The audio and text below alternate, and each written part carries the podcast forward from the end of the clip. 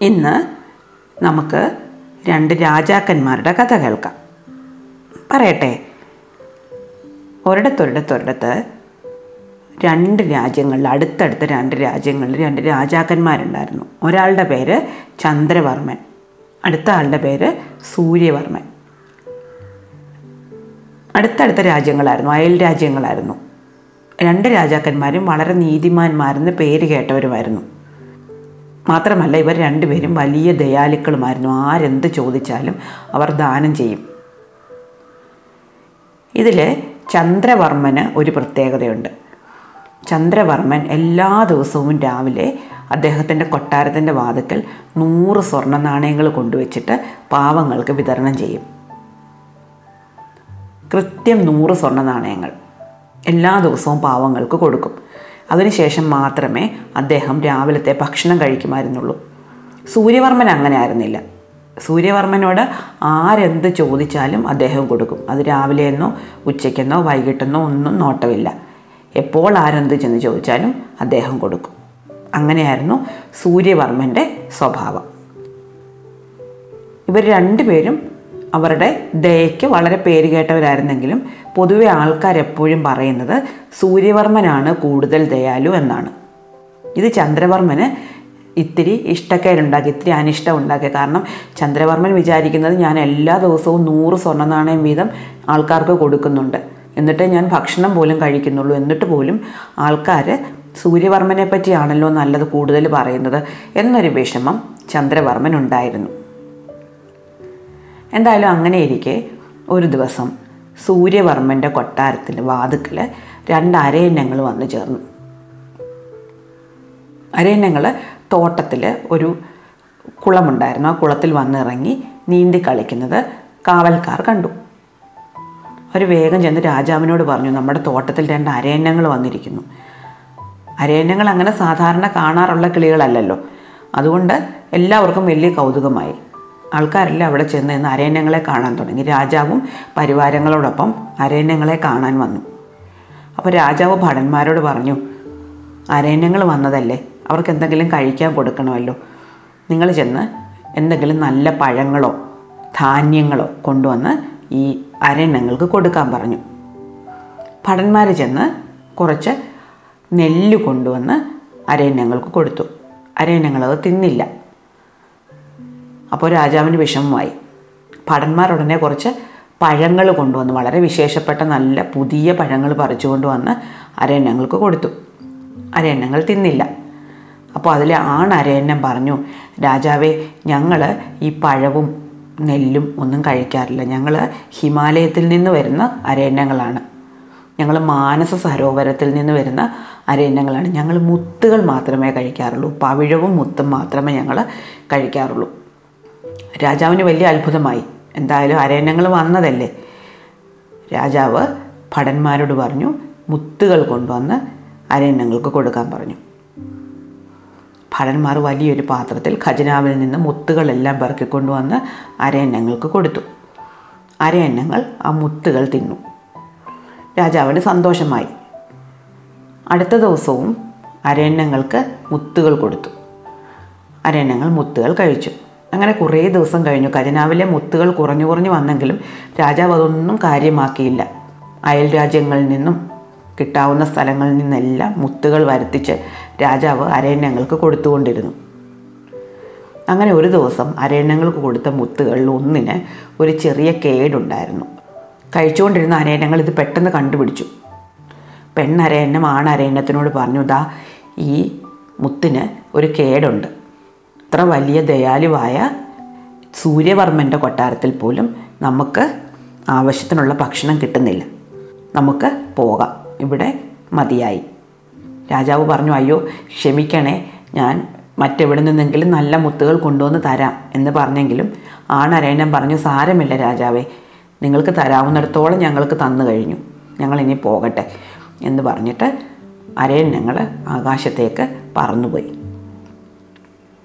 അവർ വെറുതെ പറഞ്ഞു പോവുകയായിരുന്നില്ല. പോകുന്ന വഴിയെല്ലാം അവർ സൂര്യവർമ്മനെ പ്രകീർത്തിച്ചുകൊണ്ടേയിരുന്നു. ലോകത്തിലെ ഏറ്റവും വലിയ ദയാലു സൂര്യവർമ്മനാണ് എന്ന് പോകുന്ന ദേശങ്ങളിലെല്ലാം വിളിച്ചു പറഞ്ഞുകൊണ്ടാണ് ഈ അരയന്നങ്ങൾ പോയത്.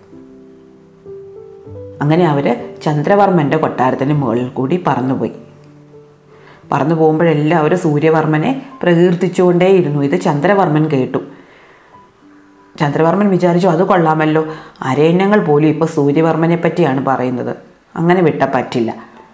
രാജാവ് വേഗം ഭടന്മാരോട് ഒരു കെണി വെച്ച് ഈ കിളികളെ പിടിക്കാൻ ആജ്ഞാപിച്ചു. എല്ലാ ഭടന്മാരും കൂടെ കിളികൾക്ക് പിറകെ പോയി. കിളികൾ താണിരുന്ന സമയം നോക്കി അവർ വല വിരിച്ച് അതിനെ രണ്ടിനെയും പിടിച്ച് കൂട്ടിലാക്കി രാജാവിന്റെ അടുത്ത് കൊണ്ടുവന്നു. രാജാവ് ആ കിളികളോട് ചോദിച്ചു സൂര്യവർമ്മന്റെ എന്ത് ഗുണം കണ്ടിട്ടാണ് നിങ്ങൾ ഈ സൂര്യവർമ്മനെ പ്രകീർത്തിക്കുന്നത്? ഞാനും വളരെ ദയാലുവായ ഒരു രാജാവാണ്. അപ്പോൾ പെൺകിളി പറഞ്ഞു രാജാവെ സൂര്യവർമ്മൻ ഒരിക്കലും കിളികളെ പിടിച്ച് കൂട്ടിലാക്കിയിട്ട് അവർക്ക് ഭക്ഷണം കൊടുക്കാറില്ല. ചന്ദ്രവർമ്മന് ആ പറച്ചിൽ ഇഷ്ടപ്പെട്ടില്ല. ചന്ദ്രവർമ്മൻ ഭടന്മാരോട് പറഞ്ഞു ഈ കിളികളെ പുറത്തു വിടണ്ട. അവരവിടെ കിടക്കട്ടെ. കിളികൾക്ക് വലിയ വിഷമമായി. അതുങ്ങൾ പട്ടിണിയായി. അതുങ്ങൾക്ക് പഴങ്ങളോ പാലോ നെല്ലോ ഒന്നും കഴിക്കേണ്ട. മുത്തുകൾ മാത്രം കഴിച്ചാൽ മതി. ചന്ദ്രവർമ്മന്റെ ഭടന്മാർ കിളികൾക്ക് ഇതെല്ലാം കൊടുക്കുന്നുണ്ട്. പക്ഷെ മുത്തുകൾ വേണമെന്ന് കിളികൾ പറഞ്ഞില്ല. ഒരു ദിവസം ഒരു ഭടൻ ഭക്ഷണം കൊടുക്കാൻ വേണ്ടി വാതിൽ തുറന്ന സമയത്ത് പെൺകിളി പുറത്തിറങ്ങി രക്ഷപ്പെട്ടു. അത് പറന്ന് സൂര്യവർമ്മന്റെ കൊട്ടാരത്തിലെത്തി.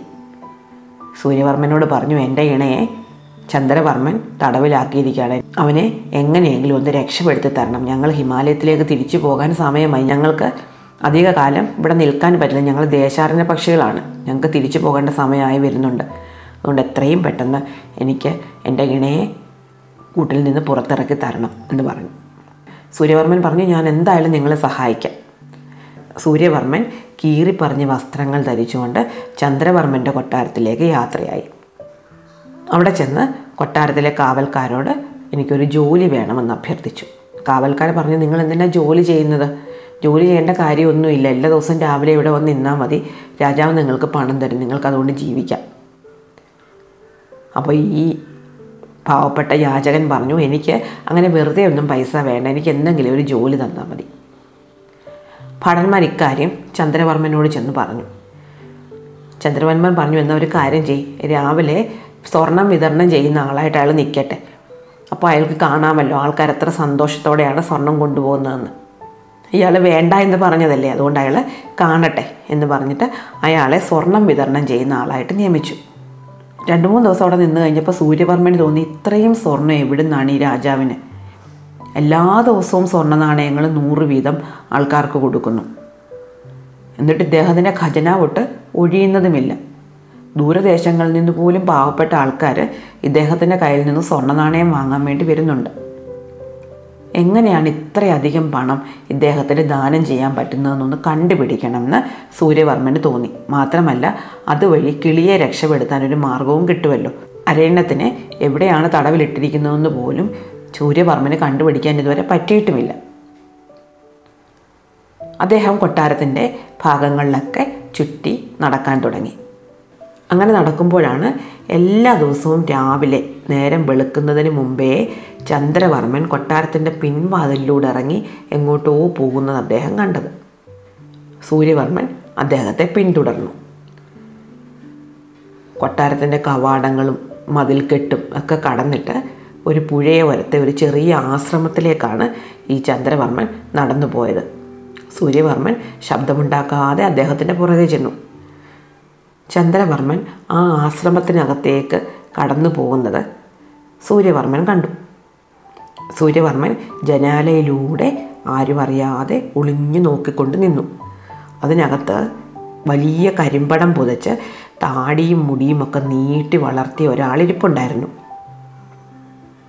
അയാളുടെ മുന്നിൽ ഒരു ചട്ടിയും ചട്ടിയിൽ നിറയെ എണ്ണയുണ്ടായിരുന്നു വലിയ ചട്ടിയായിരുന്നു. അതിനടിയിൽ തീ കത്തിച്ചിട്ടുണ്ട്. കണ്ടാൽ തന്നെ പേടി വരുന്നൊരു മനുഷ്യനായിരുന്നു അത്. ചന്ദ്രവർമ്മൻ ആ മുറിക്കകത്തേക്ക് കടന്നു എന്നിട്ട് അദ്ദേഹത്തിനെ താണു വണങ്ങി. എന്നിട്ട് ഉടുപ്പെല്ലാം ഊരി ഒരു പീഠത്തിൽ കയറിയിട്ട് ആ എണ്ണയ്ക്കുള്ളിലേക്ക് ചാടി. എണ്ണയ്ക്കുള്ളിൽ ചാടിയ ചന്ദ്രവർമ്മൻ അതിനകത്ത് കിടന്ന് പൊരിഞ്ഞ് കഷ്ണങ്ങളായി മാറി. ഉടനെ ആ രാക്ഷസ രൂപമുള്ള മനുഷ്യൻ ഒരു വലിയ തവി കൊണ്ട് ആ കഷ്ണങ്ങളെല്ലാം കോരി ഒരു പാത്രത്തിലിട്ട് തിന്നു തീർക്കാൻ തുടങ്ങി. അവസാനം ചന്ദ്രവർമ്മന്റെ എല്ലുകൾ മാത്രം ബാക്കിയായി. മാംസമെല്ലാം അയാൾ തിന്നു തീർത്തു. ഭക്ഷണമെല്ലാം കഴിഞ്ഞ് ഒരേമ്പക്കവും ഇട്ടിട്ട് ആ മനുഷ്യൻ ആ പേടി തോന്നിക്കുന്ന രൂപമുള്ള മനുഷ്യനാണേ അയാളൊരു പാട്ട് പാടി. മാംസമെല്ലാം തിന്നു തീർത്തു എല്ലുകളോ ബാക്കിയായി. നാളെ എനിക്കുണ്ണുവാനായി. ഇന്ന് നീ ഉണർന്നു വരൂ അത് കേട്ടതും ആ എല്ലുകൾക്കുള്ളിൽ നിന്ന് വീണ്ടും ചന്ദ്രവർമ്മൻ എഴുന്നേറ്റ് വന്നു. വിശപ്പ് തീർന്ന ആ മനുഷ്യൻ അദ്ദേഹത്തിന്റെ കുപ്പായ മൂരി ഒന്ന് കുടഞ്ഞു. അപ്പോൾ അതിൽ നിന്ന് നൂറ് സ്വർണ നാണയങ്ങൾ താഴെ വീണു. ചന്ദ്രവർമ്മൻ ആ സ്വർണ നാണയങ്ങൾ പെറുക്കിയെടുത്തിട്ട് അദ്ദേഹത്തിനോട് പറഞ്ഞു ഞാനിന്ന് പോട്ടെ. എന്നിട്ട് വേണം ആൾക്കാർക്ക് ഇത് കൊടുത്തിട്ട് എനിക്കിന്ന് ഭക്ഷണം കഴിക്കാൻ. എനിക്ക് വല്ലാതെ വിശക്കുന്നുണ്ട്. ഇത്രയും പറഞ്ഞിട്ട് ചന്ദ്രവർമ്മൻ ഈ സ്വർണ നാണയങ്ങളും കൊണ്ട് കൊട്ടാരത്തിലേക്ക് ഓടി. അപ്പോഴാണ് സൂര്യവർമ്മന് മനസ്സിലായത് എല്ലാ ദിവസവും ഇങ്ങനെ സ്വയം ഭക്ഷണമായി ഒരാൾക്ക് കൊടുത്തിട്ടാണ് ചന്ദ്രവർമ്മൻ ഈ സ്വർണ നാണയങ്ങൾ ഉണ്ടാക്കിയ ആൾക്കാർക്ക് വിതരണം ചെയ്യുന്നതെന്ന്. അടുത്ത ദിവസം സൂര്യവർമ്മൻ എന്ത് ചെയ്യുന്നറിയാമോ? ചന്ദ്രവർമ്മൻ ഉണരുന്നതിന് മുമ്പേ ഈ രാക്ഷസീയ രൂപം പൂണ്ട മനുഷ്യന്റെ അടുത്ത് എത്തി. അന്ന് അദ്ദേഹം വെറുതെ അല്ല പോയത്. അദ്ദേഹം തന്റെ ദേഹം മുഴുവൻ ഉപ്പും മുളകും മസാലയും ഒക്കെ വാരി പുരട്ടിയിട്ടാണ് പോയത്. ഈ ഇരിക്കുന്ന രാക്ഷസ രൂപമുള്ള മനുഷ്യനുണ്ടല്ലോ. അയാൾക്ക് ശരിക്കും കണ്ണ് കാണില്ലായിരുന്നു. കാരണം മുറിക്കകത്ത് ഇരുട്ടാണ്. വെളിച്ചം വീഴുന്നതിന് മുമ്പാണ് ഇദ്ദേഹം ചെല്ലുന്നത്. സൂര്യവർമ്മൻ അകത്തേക്ക് കടന്നു ചെന്നപ്പോൾ അദ്ദേഹം വിചാരിച്ചത് ചന്ദ്രവർമ്മനാണെന്നാണ്. അദ്ദേഹം പറഞ്ഞു എനിക്ക് വല്ലാതെ വിശന്നിരിക്കുകയായിരുന്നു എന്ന് പറഞ്ഞു. സാരമില്ല. ഞാനിപ്പോൾ തന്നെ ഭക്ഷണം തരാം എന്ന് പറഞ്ഞുകൊണ്ട് സൂര്യവർമ്മൻ ആ എണ്ണയിലേക്ക് എടുത്തു ചാടി. ആ മനുഷ്യൻ തവി കൊണ്ട് ആ മാംസം കോരിയെടുത്ത് പാത്രത്തിലിട്ട് ഭക്ഷിക്കാനും തുടങ്ങി. എല്ലാ ദിവസവും ഭക്ഷിക്കുന്നതിനേക്കാളും ഇന്ന് അദ്ദേഹത്തിന് ഭക്ഷണം കൂടുതൽ ഇഷ്ടപ്പെട്ടു. കാരണം നല്ല മസാലയൊക്കെ ഉണ്ടായിരുന്നു. ഭക്ഷണം കഴിച്ചു കഴിഞ്ഞപ്പോൾ അദ്ദേഹം പാട്ട് പാടി മാംസമെല്ലാം തിന്നു തീർത്തു. എല്ലുകളോ ബാക്കിയായി. നാളെ എനിക്കുണ്ണുവാനായി ഇന്ന് നീ ഉണർന്നു വരും. അപ്പോൾ ആരാ ഉണർന്നു വന്നത്? സൂര്യവർമ്മൻ. സൂര്യവർമ്മൻ ഉണർന്നു വന്നിട്ട് അദ്ദേഹത്തിനോട് ചോദിച്ചു ഇന്ന് എങ്ങനെയുണ്ടായിരുന്നു ഭക്ഷണം? എന്നെ തിന്നിട്ട് കൊള്ളാമായിരുന്നു? ഇന്ന് നിന്നെ തിന്നാൻ വളരെ രുചിയായിരുന്നു. ഇന്നലെ വരെ നീ ഇങ്ങനെയായിരുന്നില്ല. ഇന്ന് വളരെ രുചിയായിരുന്നു നിനക്ക്. സൂര്യവർമ്മൻ പറഞ്ഞു നാളെ മുതൽ ഞാൻ ഇങ്ങനെ വന്നുകൊള്ളാം പക്ഷേ ഒരു കാര്യമുണ്ട്. നിങ്ങൾ എല്ലാ ദിവസവും എനിക്ക് സ്വർണം തരാൻ വേണ്ടി ഈ കുപ്പായ ഊരി ഇങ്ങനെ കൊടേണ്ട കാര്യമില്ല. കുപ്പായ എനിക്കിങ്ങ് തരാമെങ്കിൽ ഞാൻ എല്ലാ ദിവസവും മസാല പുരട്ടി ഇവിടെ വന്നുകൊള്ളാം നല്ല രുചികരമായ ഭക്ഷണം കഴിച്ച് സന്തോഷവാനായിരുന്ന ആ മനുഷ്യൻ ആ കുപ്പായം സൂര്യവർമ്മന് കൊടുത്തു. സൂര്യവർമ്മൻ ആ കുപ്പായവും കൊണ്ട് തിരിച്ചുപോയി. കുപ്പായമൊക്കെ വാങ്ങി സൂര്യവർമ്മൻ തിരിച്ചു പോയി കഴിഞ്ഞിട്ടാണ് ചന്ദ്രവർമ്മൻ കുടിലേക്ക് കടന്നു ചെന്നത്. അപ്പോൾ ആ മനുഷ്യൻ ചോദിച്ചു നീ എന്തിനാ പിന്നെയും വന്നത്? ഞാൻ ഭക്ഷണം കഴിച്ചു കഴിഞ്ഞല്ലോ. മാത്രമല്ല എന്റെ കുപ്പായം നിനക്ക് തന്നെയല്ല ഞാൻ തന്നത്. തന്നെ ആരോ പറ്റിച്ചു എന്ന് ചന്ദ്രവർമ്മന് മനസ്സിലായി. നൂറ് സ്വർണ നാണയങ്ങൾ ഇന്ന് കൊടുക്കാനില്ല. ശപഥം ചെയ്തിട്ടുള്ളതാണ്. നൂറ് സ്വർണ നാണയങ്ങൾ ദാനം ചെയ്യാതെ ഭക്ഷണം കഴിക്കില്ലെന്ന്. അപ്പോൾ ഇന്നിന് ഭക്ഷണം കഴിക്കാനും പറ്റില്ല. അദ്ദേഹം ദുഃഖത്തോടെ കൊട്ടാരത്തിലേക്ക് തിരിച്ചുപോയി. ചെന്നപ്പോൾ കൊട്ടാരത്തിന്റെ മുറ്റത്ത് സ്വർണ നാണയങ്ങൾ വാങ്ങാൻ വേണ്ടി ആൾക്കാർ കാത്തിരിപ്പുണ്ട്. അന്ന് കൊടുക്കാനില്ലല്ലോ. അദ്ദേഹം മുറിക്കകത്ത് ചെന്നിരുന്നു. വിശന്നിട്ട് വയ്യ. രാവിലെ ആയി ഉച്ചയായി വൈകിട്ടായി. അദ്ദേഹം ഭക്ഷണം കഴിച്ചിട്ടില്ല. അപ്പോൾ ഭടന്മാർ വന്ന് തൊട്ടടുത്ത രാജ്യത്തെ രാജാവായ സൂര്യവർമ്മൻ കാണാൻ വന്നിരിക്കുന്നു എന്ന് പറഞ്ഞു. ചന്ദ്രവർമ്മൻ സൂര്യവർമ്മനെ ചെന്ന് സ്വീകരിച്ചു. സൂര്യവർമ്മൻ വന്നിട്ട് തന്റെ കയ്യിലിരുന്ന കുപ്പായം ചന്ദ്രവർമ്മന് കൊടുത്തു.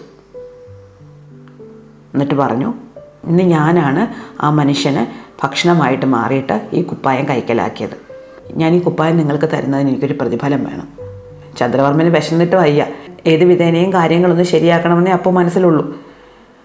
ചന്ദ്രവർമ്മൻ ചോദിച്ചു ഞാൻ എന്താ ചെയ്തു തരേണ്ടത്? സൂര്യവർമ്മൻ പറഞ്ഞു നിങ്ങൾ തടവിലാക്കിയിരിക്കുന്ന കിളിയെ ഇന്ന് പുറത്തു വിടണം. അതാണ് എന്റെ ഒന്നാമത്തെ ആവശ്യം. രണ്ടാമത്തെ ആവശ്യം ആ വിശന്നിരിക്കുന്ന മനുഷ്യന് എല്ലാ ദിവസവും ഭക്ഷണം വേണം. ഈ കുപ്പായം കയ്യിൽ കിട്ടി എന്ന് കരുതി നാളെ മുതൽ നിങ്ങൾ അവിടെ പോയി ഭക്ഷണമാകാതിരിക്കരുത്. നാളെയും നിങ്ങൾ അവിടെ പോയി അദ്ദേഹത്തിന് ഭക്ഷണമായി മാറണം. ചന്ദ്രവർമ്മൻ സന്തോഷത്തോടെ ഇത് രണ്ടും സമ്മതിച്ചു. അദ്ദേഹം അപ്പോൾ തന്നെ സ്വർണനാണയങ്ങൾ ദാനം ചെയ്തിട്ട് ഭക്ഷണം കഴിക്കുകയും ചെയ്തു. തുറന്നു വിട്ട അരയണ്ണം തന്റെ എണ്ണയോടൊപ്പം കൈലാസത്തിലേക്ക് യാത്രയായി.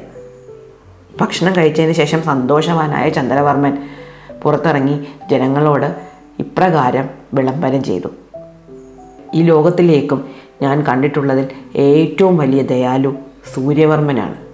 ഞാൻ ദാനം ചെയ്ത പണം ഞാൻ അന്നന്ന് ഉണ്ടാക്കിയ പണമാണ്. അതിൽ കൂടുതൽ ഞാനൊന്നും ദാനം ചെയ്തിട്ടില്ല. അതേസമയം ചന്ദ്രവർമ്മൻ ഉണ്ടോ എന്ന് നോക്കാതെ എങ്ങനെ ഉണ്ടാക്കും എന്ന് നോക്കാതെ ദാനം ചെയ്തുകൊണ്ടേയിരുന്നു. ഒരു കിളിയെ തന്റെ ഇണയോടൊപ്പം ചേർക്കാൻ വേണ്ടി അദ്ദേഹം വലിയ ത്യാഗത്തിനൊരുങ്ങി. എന്നോടും അദ്ദേഹം ദയ കാണിച്ചു. ഇനി മുതൽ എല്ലാവരും സൂര്യവർമ്മന്റെ അപദാനങ്ങൾ തന്നെ പാടി നടക്കണം.